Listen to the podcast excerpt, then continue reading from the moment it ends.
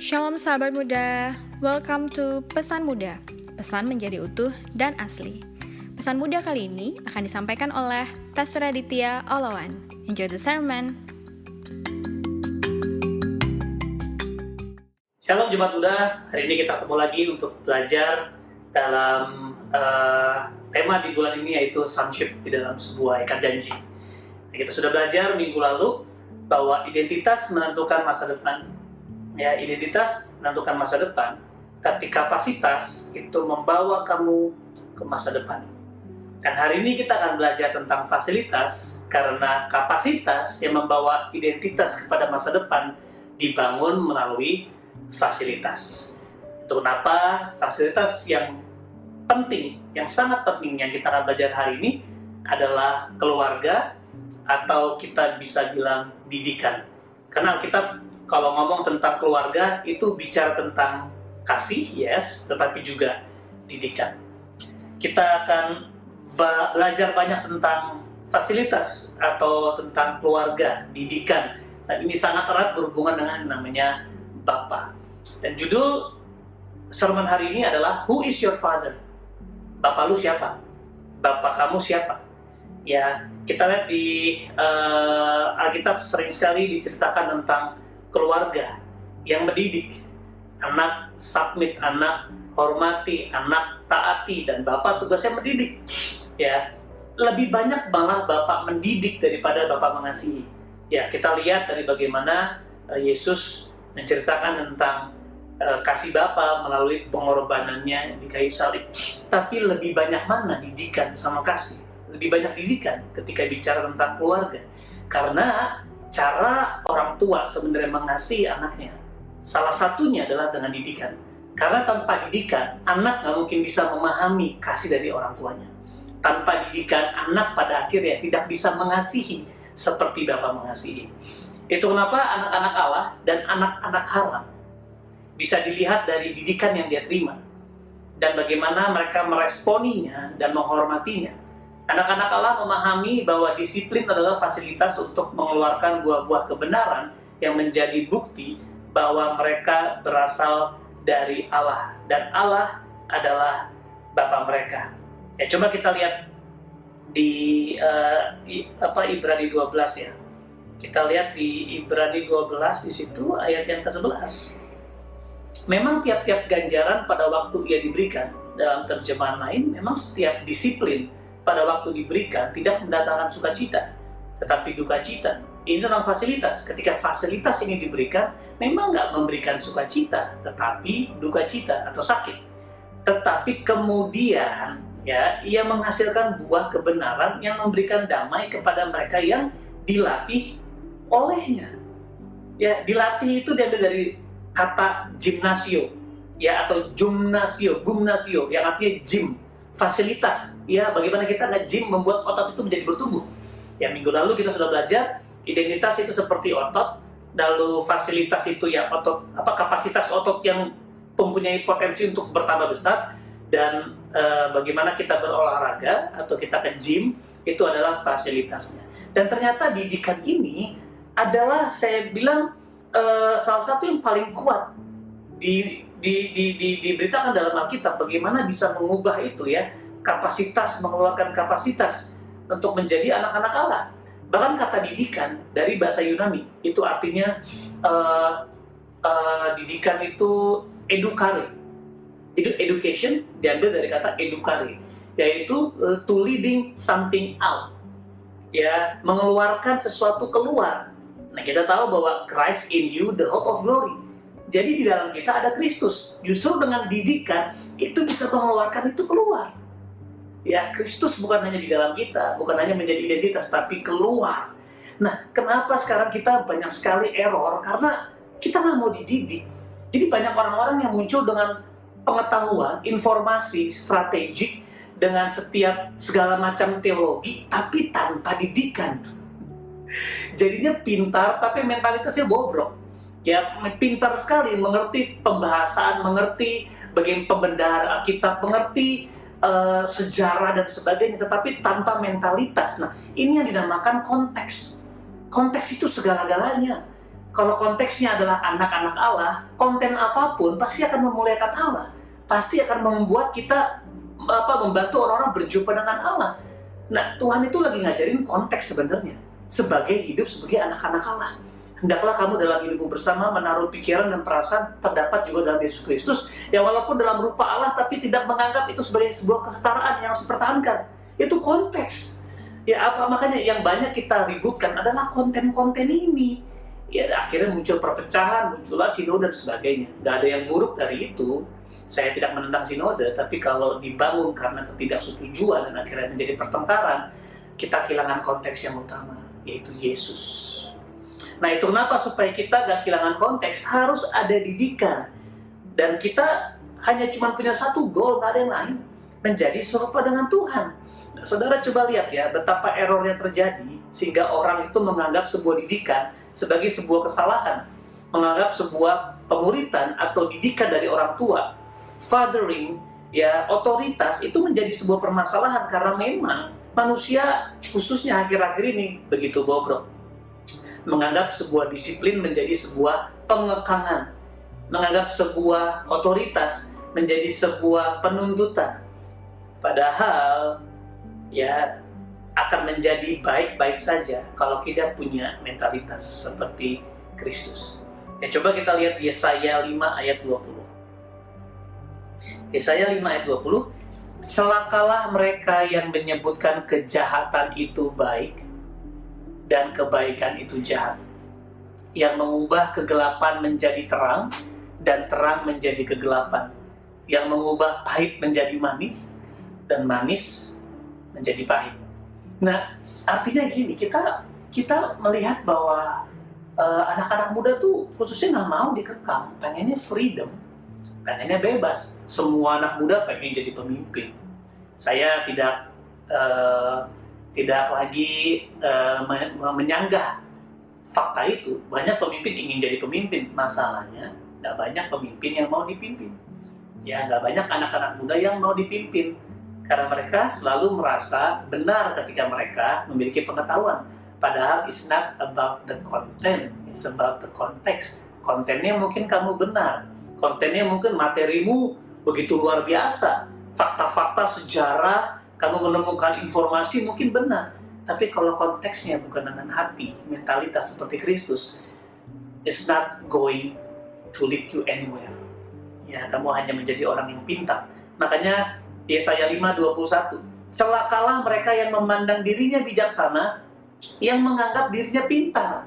Ya, saya buka satu lagi ayat ya. Coba kita buka di Amsal 18 ayat 1. Orang yang menyendiri mencari keinginannya, amarahnya meledak terhadap setiap pertimbangan. Ya, jadi orang yang hidup sendirian, gak suka dipimpin pasti, dia punya pengertian sendirian. Bukan masalah pengertiannya benar atau salah, konteksnya itu esensinya airnya keruh hatinya tidak baik ya jadi hari ini kita mau belajar hal yang sangat esensi bahwa fasilitas ini yang namanya keluarga atau didikan ini adalah fasilitas terbaik ya selain hadirat Tuhan untuk membawa kita mengeluarkan identitas Kristus dari dalam kita. Amin teman-teman. Itu kenapa eh, Efesus 2 ayat 19 demikianlah kamu bukan lagi orang asing dan pendatang melainkan kawan sewarga dari orang-orang kudus dan anggota keluarga Allah. So family is the is the is the apa namanya fasilitas environment yang bisa membangun mengeluarkan itu. Makanya it's not about what you know, it's about what's in your heart. Ya dan dan didikan. Itu Alkitab mengajarkan. Didikan itu merendahkan hati kita. Makanya kadang-kadang harus ada problems yang mungkin Tuhan izinkan. Kita tertabrak-tertabrak untuk merendahkan hati kita. Punya konteks hati Tuhan punya konteks sonship keputraan. Ya sama memiliki pikiran perasaan seperti Yesus Kristus nah hari ini sebelum kita akan bahas lagi tentang steps untuk kita bisa memiliki uh, bagaimana kita hidup dalam fasilitas tersebut saya ingin kasih contoh ada satu identitas yang membuahkan kapasitas yang di mana kap, dalam identitas ada kapasitas jadi saya mau bahas ada satu identitas yang di mana potensi kapasitas tersebut dikembangkan menjadi luar biasa. Yang namanya peacemaker. Bagaimana pembawa damai. Ya, lihat bahwa Yesus adalah uh, apa raja damai. Ya dan kita dipercayakan juga untuk menjadi pembawa damai. Nah tadi saya buka dengan judul Who is your father? Yesus pernah ber apa ya namanya berdebat dengan orang-orang Farisi. Dibilang kalau kamu mengatakan anak-anak Abraham harusnya kamu percaya juga dengan aku. Tapi bukan bukan dialah bapamu tapi iblislah yang menjadi bapamu jadi pertanyaannya, who is your father? Apakah bapak kita bapak segala bapak? Ya, apakah bapak kita sama dengan bapaknya Tuhan Yesus? The Almighty Father? Ya, apakah dia Jehovah Jireh, Jehovah Rafa, Adonai Elohim? Is he your father? Atau bapak kita adalah yang lain? Bapak segala pendusta? Atau bapak yang kekal? Apakah bapak kita ini menentukan, ya sangat menentukan teman-teman sekalian. Coba kita lihat ya, Yohanes 2 ayat 1 sampai 2. Anak-anakku, hal ini kutuliskan kepada kamu supaya kamu jangan berbuat dosa. Namun jika seseorang berbuat dosa, kita mempunyai seorang pengantara kepada Bapa, yaitu Yesus Kristus. Jadi Yesus Kristus mengantarkan kita menjadi pendamai antara kita dengan Bapa. Ya, Yesus Kristus yang adil dan ia adalah pendamai untuk segala dosa kita dan bukan untuk dosa kita saja tetapi juga untuk dosa seluruh dunia. 1 Yohanes 2 ayat 1 sampai 2. Nah, kata pendamai dalam bahasa Inggrisnya adalah advokat atau pengacara. Dalam bahasa Yunaninya parakletos. Nah, parakletos ini kan bahasa yang dipakai untuk Roh Kudus. Jadi Yesus itu juga sebagai parakletos, pembawa damai. Nah, kalau pengacara kan sesalah-salahnya orang, pasti dicari apa yang benar, betul nggak? Yang namanya pengacara tidak cari-cari kesalahan. Pengacara itu adalah mencari apa yang benar yang bisa dinaik bandingkan supaya at least hukumannya berkurang. Atau bahkan tidak dinyatakan salah, kalau memang betul-betul orang ini sebenarnya tidak bersalah. Tapi bedanya dengan Yesus, dia tidak hanya membela kita, mengurangi hukuman kita, dia gantikan posisi kita menjadi terhukum supaya kita dibebasin. Uh, ini mentalitas Kristus. Lu yang salah, dia yang dipersalahkan. Dia nggak hanya ngebelain lu, dia nggak hanya mengurangi tahanan atau mengurangi hukuman kita, dia gantikan posisi kita menjadi terhukum itu supaya kita terhukum, dibebaskan. Ini Yesus membawa damai, menjadi pembawa damai, pembela. Wow, ya pendamai, advokat, parakletos. Tapi lihat yang sebaliknya. Kalau Bapak kita adalah Bapak kita di surga, dan Yesus menjadi panutan kita, Yesus menjadi satu-satunya role model kita, otomatis kita pasti akan menjadi pembawa damai. Tapi kalau Bapak kita adalah iblis, walaupun kita mengatakan percaya sama Kristus, it's not about what you believe, it's about how you live. Dilihat dari bagaimana keputusannya, dari bagaimana kita hidup. Makanya Alkitab juga mengatakan mereka yang berasal dari Tuhan dia tidak berbuat dosa lagi atau dia tidak melatih kehidupan dalam dosa. Tapi dia yang berasal dari iblis dia practice foolishness atau practice sinfulness. Jadi bukan berarti kita nggak bisa jatuh tapi kalau kita berasal dari Tuhan kita nggak akan berlatih hidup dalam dosa. Tapi berlatih hidup dalam kebenaran itu salah satunya. Ini menentukan apakah kita keluar dari Bapa hidup kita apa hidup kita keluar dari iblis ya mungkin kita udah jadi orang percaya, tapi bisa jadi karena satu dan dua hal kita mulai keluar bukan lagi dari kasih Bapa dari Kristus atau kita keluar dari kebenaran di dalam Dia, tapi kita keluar dari yang lain. Ya, itu kenapa Wahyu 12 ayat 20 mengatakan dan aku mendengar suara yang nyaring di sorga. Ya, sekarang telah tiba keselamatan dan kuasa dan pemerintahan Allah kita dan kekuasaan dia yang diurapinya karena telah dilemparkan ke bawah pendakwa saudara-saudara kita yang mendakwa mereka siang dan malam di hadapan Allah kita. Lihat, iblis dibilang pendakwa dalam bahasa atau dalam bahasa Inggrisnya dibilang accuser of the brethren. Kalau Yesus pembela saudara-saudara, kalau iblis pendakwa saudara-saudara, accuser. Dalam bahasa aslinya kategoros Saudara ingat kata kategori. Kategori datang dari kategoros, datang dari sifat iblis yaitu pendakwa penuduh. Ya, saudara mungkin kita hari ini dengar ya berita di luar negeri sana di Amerika, ya Black Lives Matters, dan kita kayak, woi, no rasis. Kita harus kita harus sama, equal. Nah kita merasa kita nggak rasis. Nah rasis itu adalah satanik banget. Ya kenapa? Karena itu kategori membeda-bedakan. Ya yang kulit putih dan kulit berwarna atau kulit hitam.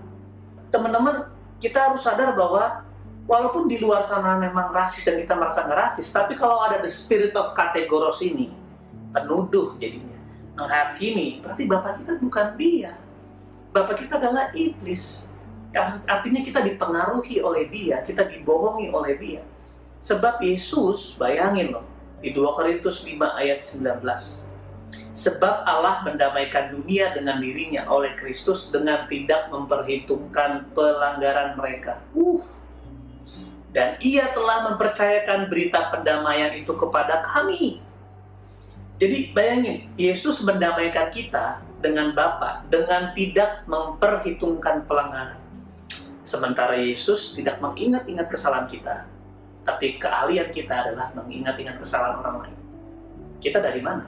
Kalau kita dari Yesus, harusnya kita tidak mengingat-ingat kesalahan. Kita tahu dia salah, kita tahu apa yang dia lakukan tidak benar, tapi kita tidak menjadikannya masalah supaya kita malah menjadi musuh. Itu kenapa ia telah mempercayakan berita pendamaian kepada kami. Yesus telah mendamaikan kita. Sekarang kita harus mendamaikan orang dengan Bapa. Kita menjadi gerbang di mana Yesus harus keluar dari hidup kita. Itulah sons of God. Children of God, sons and daughter of God. Nah, bayangin, kalau kesalahan aja nggak jadi masalah buat Yesus, apalagi perbedaan.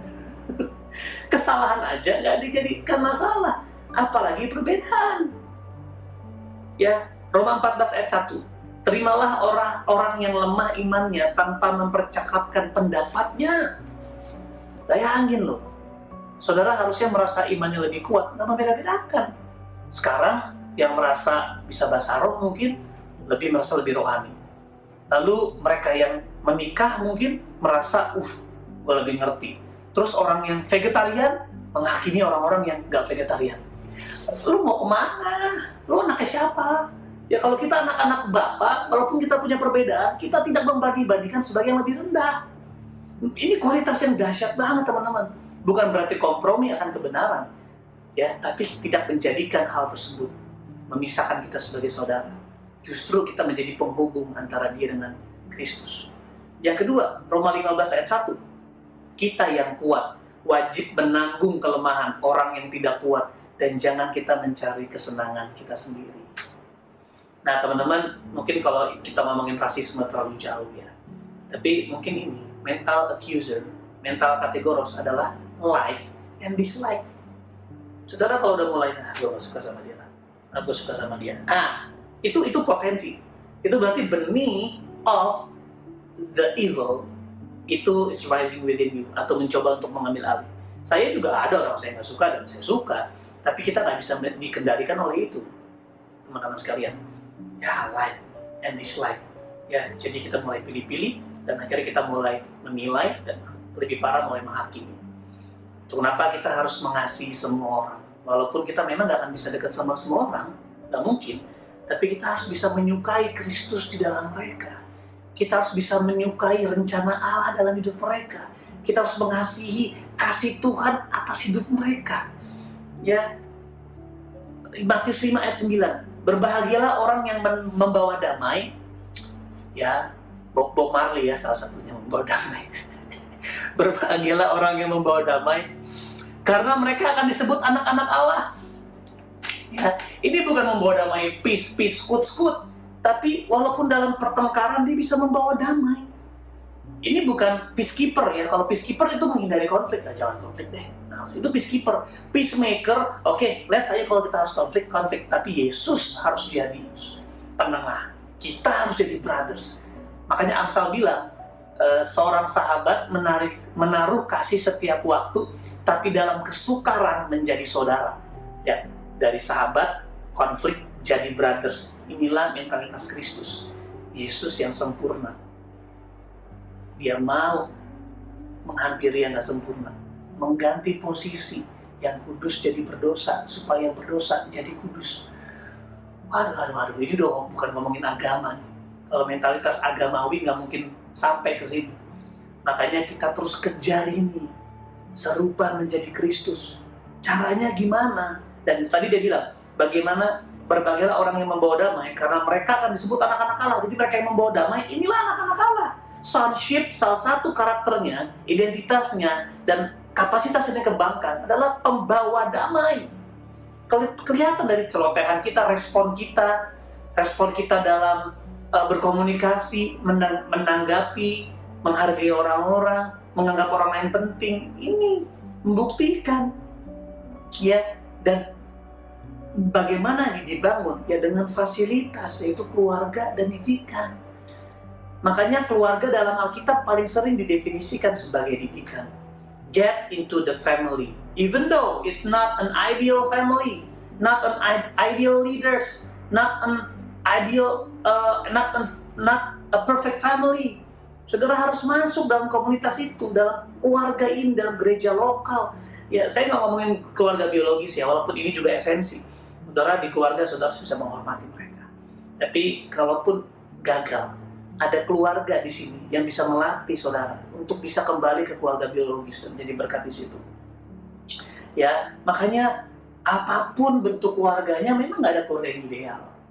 Saya jelas bukan bapak yang baik. Saya bapak yang berdosa, bapak yang gak layak, yang membutuhkan anugerah Tuhan. Tapi sebagai orang yang mencintai Kristus dan menjadikan Yesus pusat, saya terus mau berjuang untuk memberikan ya untuk menjadi teladan bagi anak-anak saya di dalam Kristus Nah, if you are searching for a perfect family, ideal family, ideal leaders, nggak mungkin ada. Ya, nggak mungkin pernah ada. Nah, hari ini kalau saudara ditempatkan di muda, saudara, this is your family. Jadikan ini fasilitas, terjun di dalamnya. Dan saya sebagai bapak dalam sebuah keluarga ini, ya, saya rindu untuk kita bisa membangun sebuah hubungan anak dengan bapak. Dan saya rindu untuk membangun bapak-bapak lainnya. Ya, but anyway, itu salah bahasa. saya rindu membangun apa? Anak-anak lainnya. Karena kenapa kenapa kenapa uh, uh, kenapa penting keanakan ini? Karena kalau kita bisa membangun anak-anak Allah, otomatis dia bisa menjadi bapak-bapak bagi generasinya. Jadi I want to raise sons of God yang bisa menjadi nanti kelak bapak-bapak yang murni ya, bukan bapak-bapak yang muncul tapi tanpa bapak Nah itu itu itu bukan bapak, nama itu namanya manipulatif. Saya percaya seorang bapak harus menghidupi keanakannya. Dan ini makanya teman-teman ada saya, ada Pastor Rico, Pastor Vero, kita punya tim pastoral, ya kita punya leaders leaders komsel, kita punya pemimpin divisi. Jadi kan mereka mungkin bukan bapak, tapi kakak pemimpin figur otoritas. Gitu, bayangin, saudara, ini keluarga yang gak ideal, tapi saudara nggak akan pernah menemukan keluarga ideal.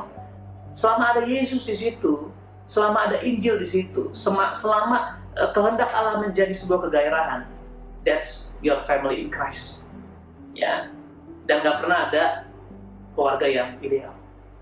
Justru keluarga yang tidak ideal dengan respon yang ideal menjadikan kamu anak-anak Kristus yang ideal, menjadikan kamu anak-anak Allah yang ideal. So it's your response.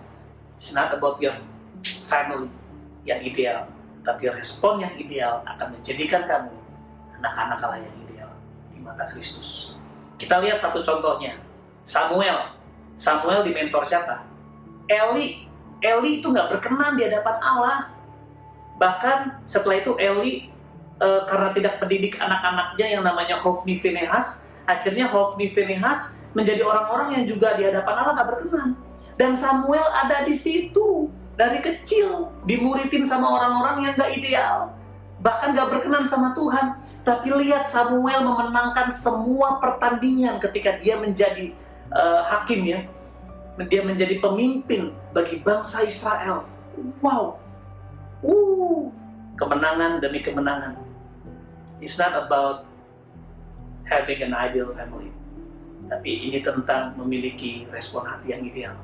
Supaya kita bisa menjadi anak-anaknya yang benar-benar menyatakan kuasanya Samuel benar-benar mengalami uh, mentor ya hidup dengan mentor yang penakut, yang tidak memuridkan anaknya, yang nggak berkenan, matinya mengenaskan semuanya. Lalu setelah itu ketika dia memimpin, dia berhadapan dengan uh, masyarakat atau bangsa yang uh, mengeluh, bayangin. Tapi dia sadar, dia ketika dimentor oleh mentornya yang gak sempurna, dia submit, dia mendengar. Sampai waktu dia dengar suara Tuhan, dia datang ke Imam Meli, menanyakan, dia menanyakan counsel kepada Imam Meli. Dan Imam Meli mengatakan, ya itu dia yang berbicara kepada. Dan ini yang kita mau bangun, ya. Daud, Daud, ya hidup dalam keluarga yang gak ideal, bapaknya melupakannya, kakak-kakaknya tidak mengindahkannya, ya lalu ketika dia menang Goliat dia berhasil jadi anak mantu raja. Rajanya ingin membunuhnya bayangin loh mertuanya ingin membunuhnya. Dia diusir nggak ideal. Sampai dia harus bilang walaupun ayah ibuku meninggalkan aku tapi Allah menyambut aku wow ya dan kita lihat dua orang ini Samuel ada satu ayat yang ayat ini uh, dituliskan sama dengan sifat Yesus atau apa yang Yesus dapatkan dari Tuhan dan sesama. Lukas 2 ayat 52. Dan Yesus makin bertambah besar dan bertambah hikmatnya dan besarnya dan makin dikasihi oleh Allah dan manusia. Dan Samuel juga dalam 1 Samuel 2 ayat 26. Tetapi Samuel yang muda itu semakin besar dan semakin disukai baik di hadapan Tuhan maupun di hadapan manusia. Dan Daud lihat tatanya Tuhan dinamakan tata Daud. So saya tutup dengan tiga steps yang sangat singkat. Yang pertama, terima otoritas pemimpinmu. Terima itu apa sih? Ya jangan dicuekin. Terima, oh if he is your leader in your divisi dalam komselmu atau dalam uh, gereja ini. Terima otoritasnya, oke okay, dia pemimpin saya. Ya saudara harus anggap dia penting, anggap mereka penting. Ya lalu yang kedua, taat. Taat itu ngomongin lakukan apa yang diperintahkan. Lalu yang terakhir, tunduk sikap hati karena taat itu tidak harus, karena kalau perintahnya suruh sembah setan ya jangan ditaati. Kalau perintahnya melanggar firman, jangan kamu taati, tapi punya sikap yang tunduk. Pastor, Kak, Bang, Pak, mohon maaf saya sulit mengerjakannya. Karena saya rasa ini tidak tidak sesuai dengan firman Kristus. Ya, mohon maaf banget saya nggak bisa melakukannya. Ada sikap yang tunduk. Jadi kamu nggak mungkin bisa tunduk kalau nggak belajar taat. Kamu nggak bisa belajar, kamu nggak bisa taat kalau kamu nggak belajar menerima otoritasmu. Bersyukur banget saya dididik dalam keadaan yang sempat sering saya bisa bilang nggak ideal, mungkin kurang baik, kurang pas. Tapi saya menyadari bagaimana pemimpin saya dahulu mengasihi saya. Saya punya satu bapak rohani yang sampai hari ini saya mungkin lagi uh, kurang baik hubungannya, tapi dia tetap bapak rohani saya. Bagi saya dia tidak pernah menjadi mantan bapak rohani saya. Hanya saya hubungan kami tidak baik. Ya, tapi saya mau menghormatinya, saya mau kasih tahu bahwa apa yang dia lakukan, walaupun beberapa hal mungkin kurang pas buat saya, tapi itu baik buat saya. Ya, satu waktu saya lagi ada acara waktu itu ulang tahun Vibe yang pertama. Jujur, uh, kalau mungkin teman-teman tahu, uh, saudari kita Nina Oro sebagai ketua event dan saya sebagai gembala waktu itu, kita lagi mau bikin acara, lalu di hari H tiba-tiba ada komando dari gembala dari papa rohani saya komando yang itu bisa menegangkan buat banyak orang. Dan wah wow, situasi ke kecang, Nina sampai takut, bingung. Tapi saya, saya sadar bahwa ini pun dipercayakan oleh bapak saya. Jadi saya nggak bisa memiliki ini lalu bilang, nggak, nggak bisa gitu kak. Saya mau bela tim saya, kakak salah. Nggak gitu caranya. Akhirnya apa yang saya lakukan? Saya harus membela bapak saya, tapi juga harus memfasilitasi kepada anak-anak saya. Jadi waktu itu, oke, okay, Min uh, masih bisa dilakukan nggak? Kalau masih bisa, lakukan saja. Toh nggak melanggar firman, toh tidak uh, tidak uh, apa uh, mendukakan hati Tuhan, kita tidak berbuat dosa. Ini hanya mungkin melanggar beberapa struktur yang mungkin bisa meresahkan kita. Tapi di sini dibuktikan apa mentalitasmu anak atau bukan anak. Karena kalau anak dia akan submit kepada bapaknya dan selama masih bisa lakukan dia akan taati. Nah, Ah, saya bersyukur bahwa didikan itu memang gak enak. Didikan memang kadang-kadang di luar daripada kebiasaan kita. Tetapi kalau kita belajar menerima otoritas pemimpin kita, belajar taat kepada apa yang diperintahkan, walaupun gak ideal buat kamu, ya, tapi walaupun kalaupun ada hal yang gak setuju, kita harus berikan sikap hormat, sikap tunduk. Ini akan mengeluarkan sonship dalam hidupmu. Salah satunya apa tadi? Pembawa damai kamu akan mendapatkan kacamata Tuhan, kacamata Bapa, dan hatinya Bapa buat hidupmu. Aku berdoa supaya di bulan ini, ayo, mari hidupi sonshipmu, Sonship nggak mungkin bisa dibentuk sekedar baca firman. Sonship nggak bisa dibentuk karena kamu sekolah. Sonship dibangun di dalam keluarga. Ada otoritas pemimpin yang membangun mendidik kamu. Saya berdoa supaya kita semua benar-benar bisa menjadi anak-anak Allah yang membawa damai dan mengeluarkan sifat-sifat lainnya. God bless you. Happy Sunday.